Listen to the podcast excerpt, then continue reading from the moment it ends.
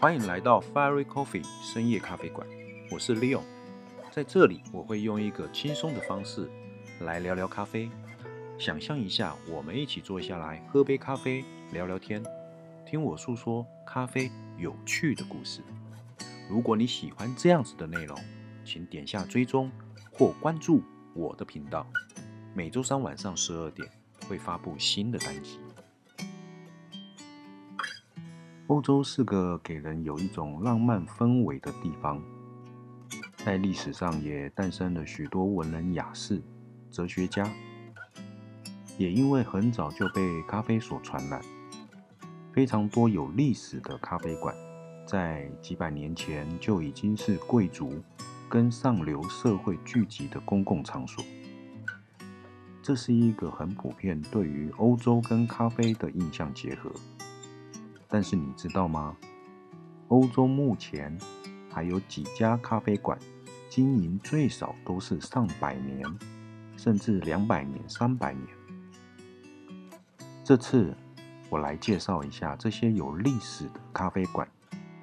准备好跟着我一起去欧洲旅游了吗？请耐心的听我诉说。制作 Podcast 也来到了第四集，在制作这几集的内容，非常非常希望听到的人或被分享的人能够喜欢这类型的内容。有几位朋友在听过内容之后呢，说我有时候语助词太多，不过真的有的时候头脑累个就会一直出现语助词。你是否也有这样子的感觉，还是你也会跟我一样呢？今天要讲的是跟我所向往的事情有关。我不常出国，欧美任何一个国家都没有去过，只有在电视或电脑上看过当地的风景与文化。我去过大陆跟日本，也到这两个国家看过、跑过、喝过许多咖啡店，他们都非常具有特色，甚至有历史背景。也在这样的一个经验当中，我也会反过来思考自己的咖啡要有什么样的风格。所以，我很希望在我呃有生之年能到世界各地去看一看，并且到各国当地的咖啡馆打卡一下，也算是人生任务的解锁。我首先要讲的是布达佩斯这个城市。你知道布达佩斯在欧洲哪个地理位置吗？它位于欧洲的中心点，是匈牙利的首都。就地理大方向来看来说的话，它北方有波兰，南方是塞尔维亚，东边紧邻着维也纳跟奥地利，西边有罗马尼亚。这里还有一座被认证的世界遗产，就叫做布达城堡。它兴建于西元一二四七年，如果算到今年的话，也有七百七十四年的历史，啊，相当久远。这中间经过了几个时代的变迁、王朝的变化，那它也有这个改建过。不过最初新建的原因是为了抵御蒙古人的入侵。不过想一想，这蒙古人打得也太远了吧？虽然我们在学校的历史课，我们有呃学到啊、呃，就是有有知道这一段历史，就是蒙古人当初南征北讨。哦、版图相当的大，不过实际我们打开 Google Map 的时候，各位可以想象一下、哦、有兴趣可以也可以去看一下。它从中国大陆的北方蒙古一路骑着马、哦、打到匈牙利，这个距离相当相当的远。没有实际去看过地图的人，其实很难想象得到它的版图有多大。但是实际我们看到、呃、地图上面的一个，不管是整个世界地图、呃、整个它打的一个版图，还有它的一个路线，那其实真的是非常颠覆我们自己本身的一个想象。啊，那我们也非常佩服蒙古人可以这么厉害哈。这边也顺便提一下，在二零一四年有上映一部电影，叫做《布达佩斯大饭店》。我自己看过，我觉得还蛮好看的，内容是蛮有趣的，不会无聊。我自己是把它当成一部喜剧片在看啦。参与演出有非常多，呃，大家都看过的好莱坞明星，不管是大牌的还是小牌的。虽然没有特别去介绍布达佩斯的人文风情或者是风景，不过在剧中的大饭店有呈现出啊、呃，我们讲的欧洲的建筑美学。没有看过这部电影的朋友，我推荐你可以去看一下。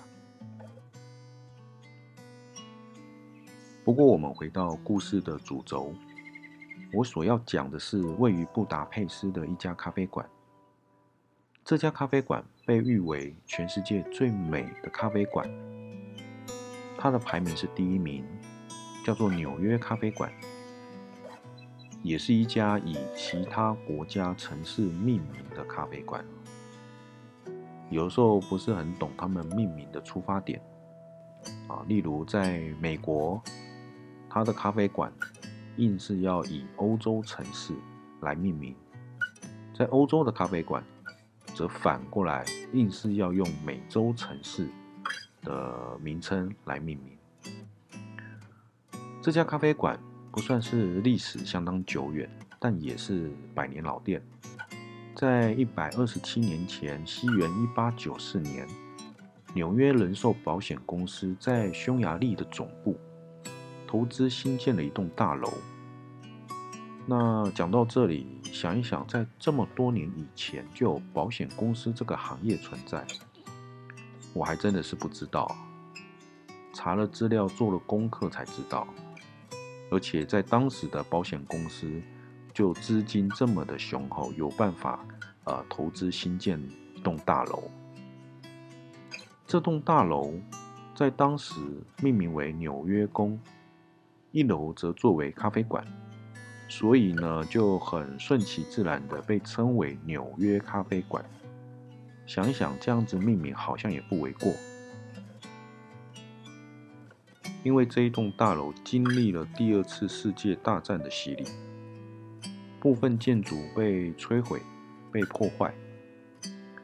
有听我上一集内容就会知道，二次世界大战的时间是一九三九年到一九四五年。大战结束后，我想一般的人民老百姓要恢复到正常的生活，或许要很长的一段时间。而这个势必会去影响跟冲击商业市场，所以在一九四七年，这栋大楼它也歇业了好几年，一直到一九五四年开张，陆续由匈牙利的雕刻家来做修复啊，然后经过翻修再做开放，一直到二零零六年才恢复到目前这样子的一个金碧辉煌。这栋建筑现在是一间五星级饭店，搭配上这百年的建筑跟咖啡馆，整个装潢非常的富丽堂皇。查了一下，这间呃饭店叫做纽约宫殿博斯克罗饭店。网络上的一个价格旅游平台的价格啊，是一个晚上是五千多块新台币。不过五星级饭店差不多平均也是落在五开头左右。拿台湾来说，呃，超过这个价格的饭店啊，也不算太少啊。举例来说，像淡水的福华，一个晚上也要五千多块。信义区的 W Hotel 啊，更是六千七千多块吧，好像。不过呢，呃，因为这一段疫情啊，不知道要延续到多久，不管在国外或者是我们自己台湾，所以呢，要能够去到有机会到这里打卡，我想可能还遥遥无期，不知道何年何月才有机会去。不过呢，我想刚好也利用这段时间，先把旅费啊，先好好的存下来，否则想去没钱去也去不了。布达佩斯这个城市，对于生长在台湾的我，可以说是一个非常梦幻的地方。怎么说呢？这个城市它没有高楼大厦，也没有摩天大楼，大部分的建筑哦，可以说是全部的建筑都是非常非常啊、呃、古代。那说这个城市很古代，不是贬低的意思啊，而是它保留了相当呃相当多啊、呃、相当传统，而且大部分的建筑都是富有啊。呃欧洲雕刻雕塑的一个风格哦，一个元素在上面。几乎每一栋的建筑外观或者是室内都看得到有雕刻的石雕啊、哦、在上面。至少大部分的建筑，他们的入口也好，他们的大门上面都会有石雕，都会有雕刻哦雕花，感觉呢就会有点像我们中国。会在入口摆两座这个狮子的石雕是一样的哦，哦，不过是不是狮子我不是很确定哈、哦，因为我印象好像也不是狮子哦。如果有有人知道的话，也可以跟我说一下，那个是狮子还是其他的生物哈哈。那他们的石雕都是在门的上方居多啊、哦，或者是窗边。而且都是非常复杂的石雕，大部分的建筑都会都会有尖塔。大家如果说有呃有看过或者说有去过布达佩斯的话，他们都会有尖塔，可能有的会像是钟楼啊，那但是不管是钟楼也好，或者是屋顶也好，他们几乎都会有尖塔这样子的一个算是。雕塑吗？或者是雕刻的一个元素啊，在上面。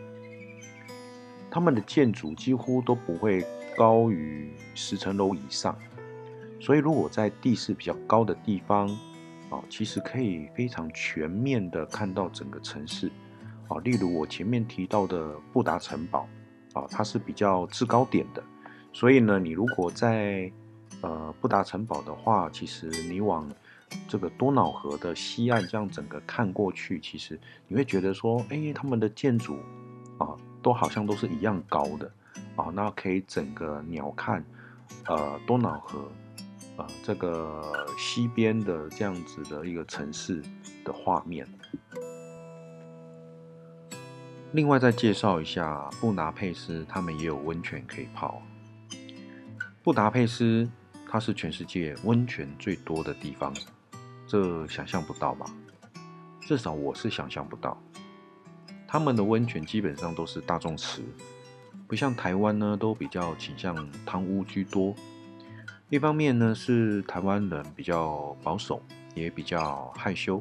不过呢，最主要是因为我们的温泉文化是来自于日本，而布达佩斯呢，他们不管在室内或者是室外的温泉。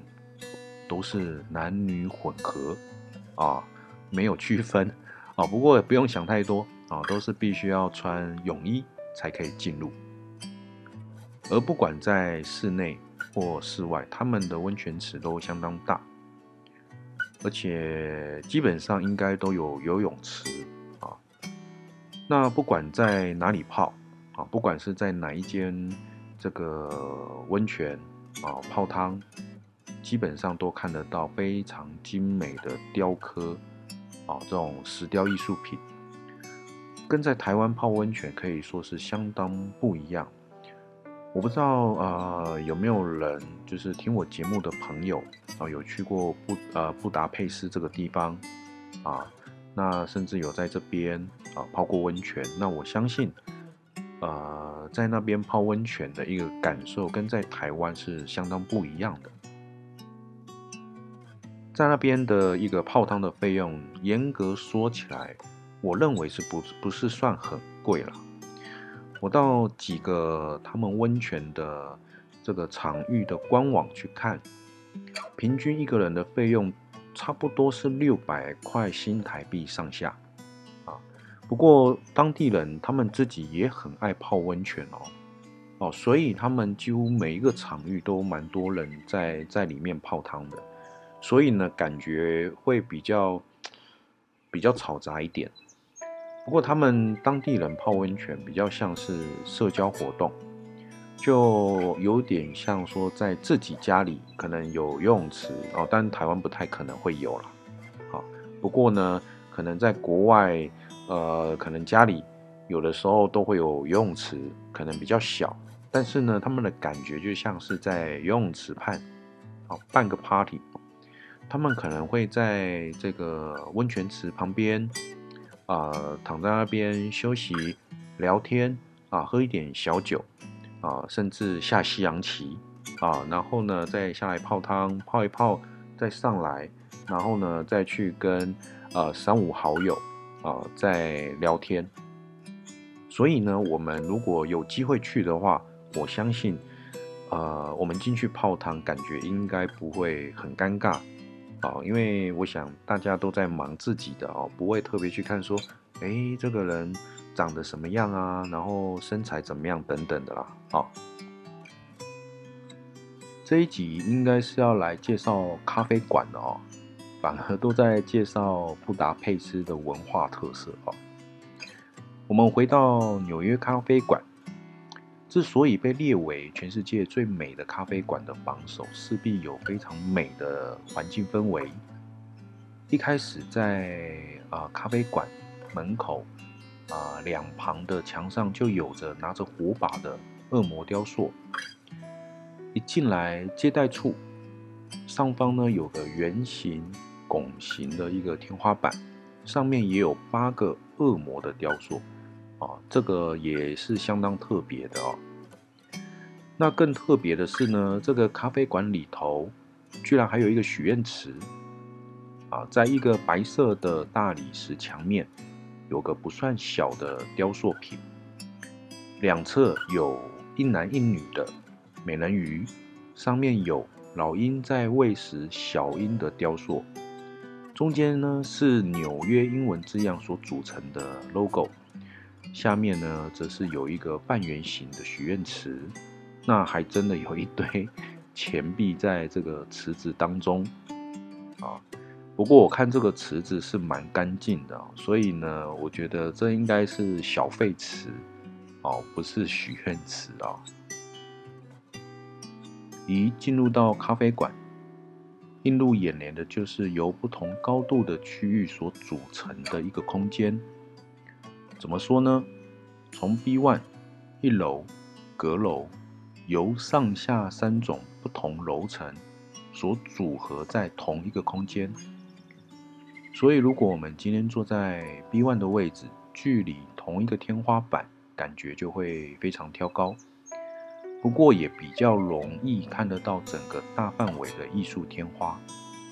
而说到纽约咖啡馆的天花板，更是让人目不暇接，每一块天花板都可以说是单独的一面艺术品。有的是在天花板中间有非常漂亮的彩绘壁画，壁画的周围更围绕相当多、相当精美的浮雕。有的是人物，有的是人像，还有像是天使或丝路兽的雕塑。重点，他们都是镶有金边的哦。用金碧辉煌这四个字来形容这样子的一个视觉感受，说实在的，也只是刚刚好而已。每一块天花板之间，啊，还吊有非常大的这种啊、呃、水晶葡萄吊灯，感觉也是非常的华丽精美。在墙壁上，在石柱上，更是有相当多的雕刻跟雕花，或者是有整个石雕像啊放在墙上。在随处可见的，不管是雕刻、雕塑、雕花，都看得出来，他们对于这样子的艺术是非常讲求精细的。再加上复古古典的桌椅，就连墙壁上的壁灯都可以说是金光闪闪、水气千条，连走道的栏杆也是有非常复杂的窗花，去呈现出贵族般的美感。如果真的要说一个比喻的话，就像呃我们台湾的庙宇啊，我们的这个庙宇前面大门都会有雕刻非常精美的龙柱。那如果说有一些香火比较鼎盛的庙宇，或者是比较有历史的庙宇，可能在室内的天花板也会有许多彩绘或者是雕刻，而如果这些都通通镶上金边，大概就有啊、呃、这样子的一个感觉。好，那我不知道这样子的比喻贴不贴切。那我们来一点跟旅游相关的资讯好了。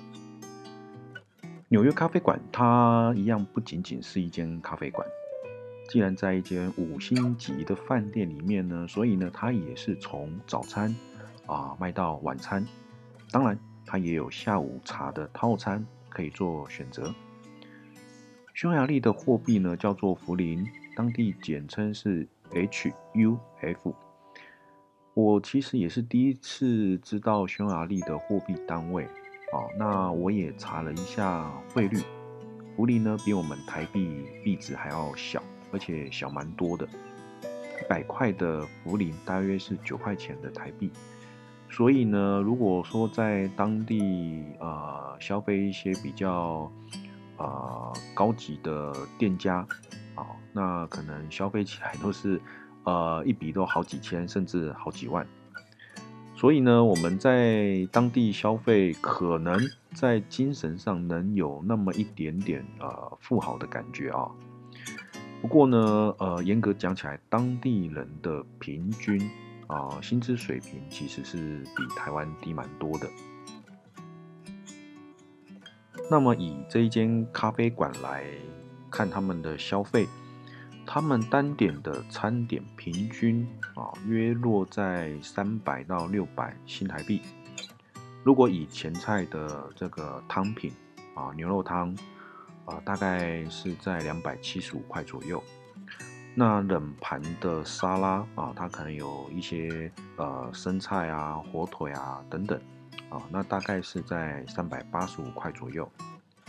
那主菜类呢？啊、呃，比如说它有一些排餐啊，或者是像鹅肝，那 也, 也大概是在六百五到八百五之间。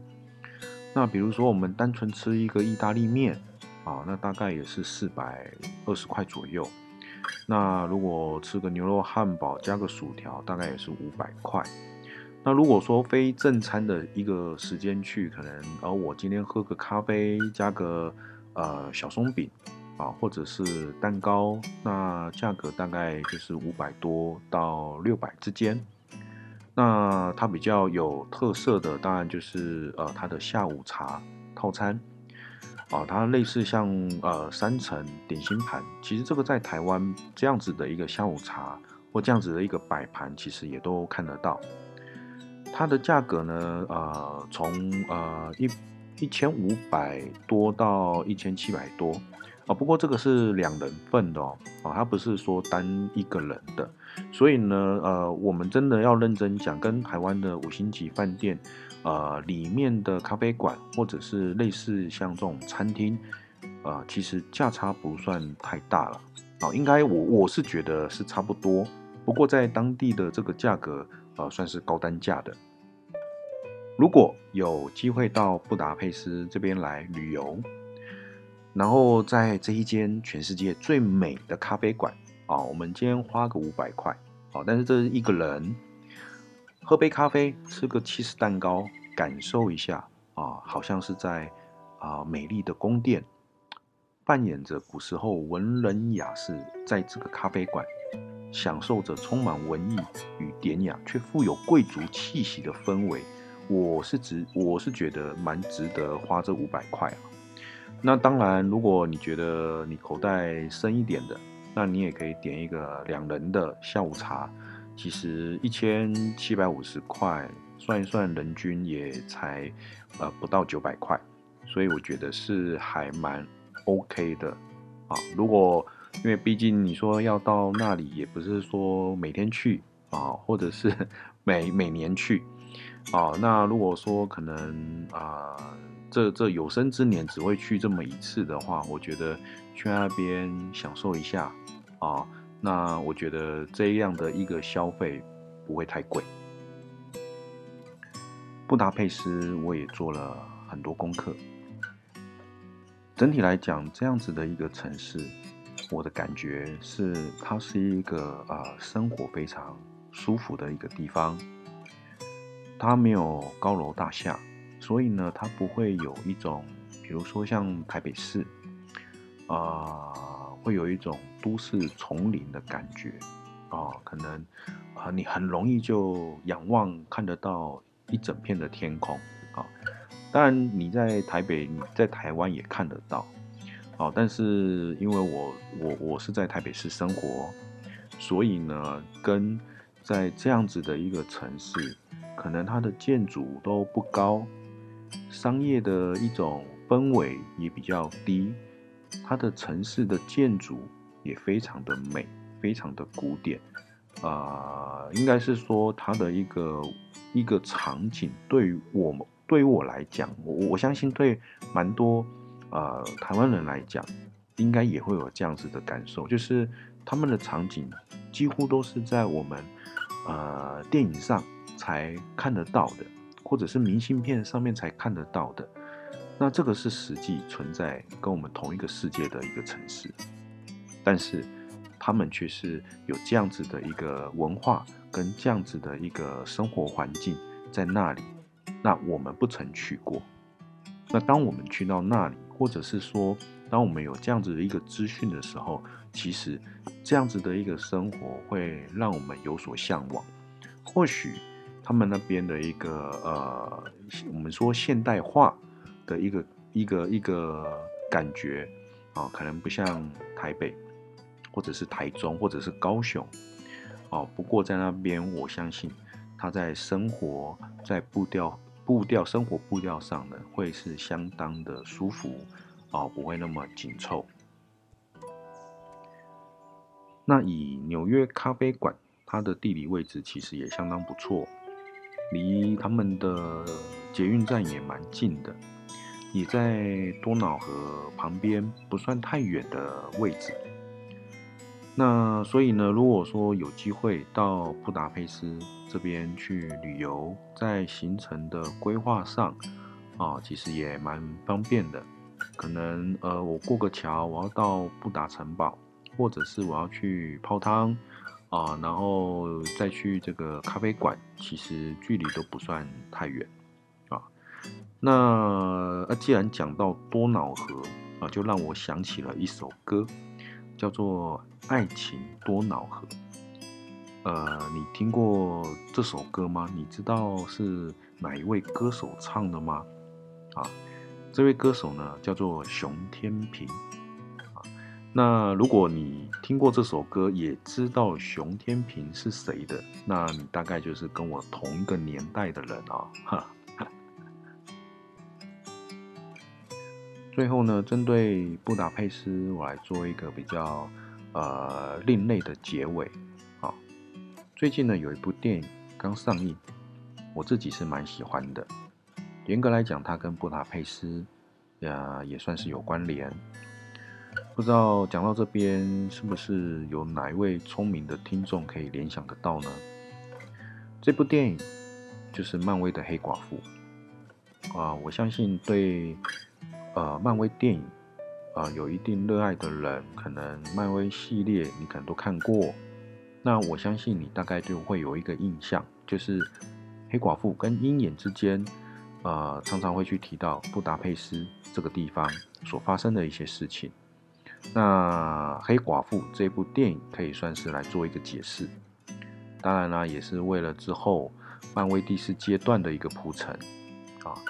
那所以呢，在不管你看过或还没看，那我想你在看这个黑寡妇这部电影的时候，也可以稍微分一点点心来看一下在里面布达佩斯的建筑跟一些场景，哦，或许也能够在电影当中去感受到布达佩斯它的一个文化，它的一个建筑美感。或许这也是另外一个可以透过电影的方式来看到布达佩斯这个城市。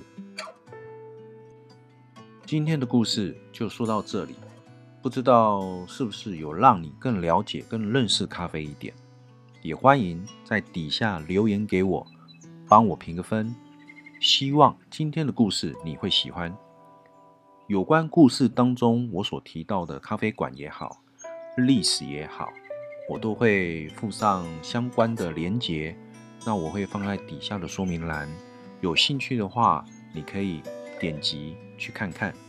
最后请帮我点下追踪或关注，下周三记得再来 Fairy Coffee 深夜咖啡馆听我说故事。我是 Leon， 晚安，拜拜。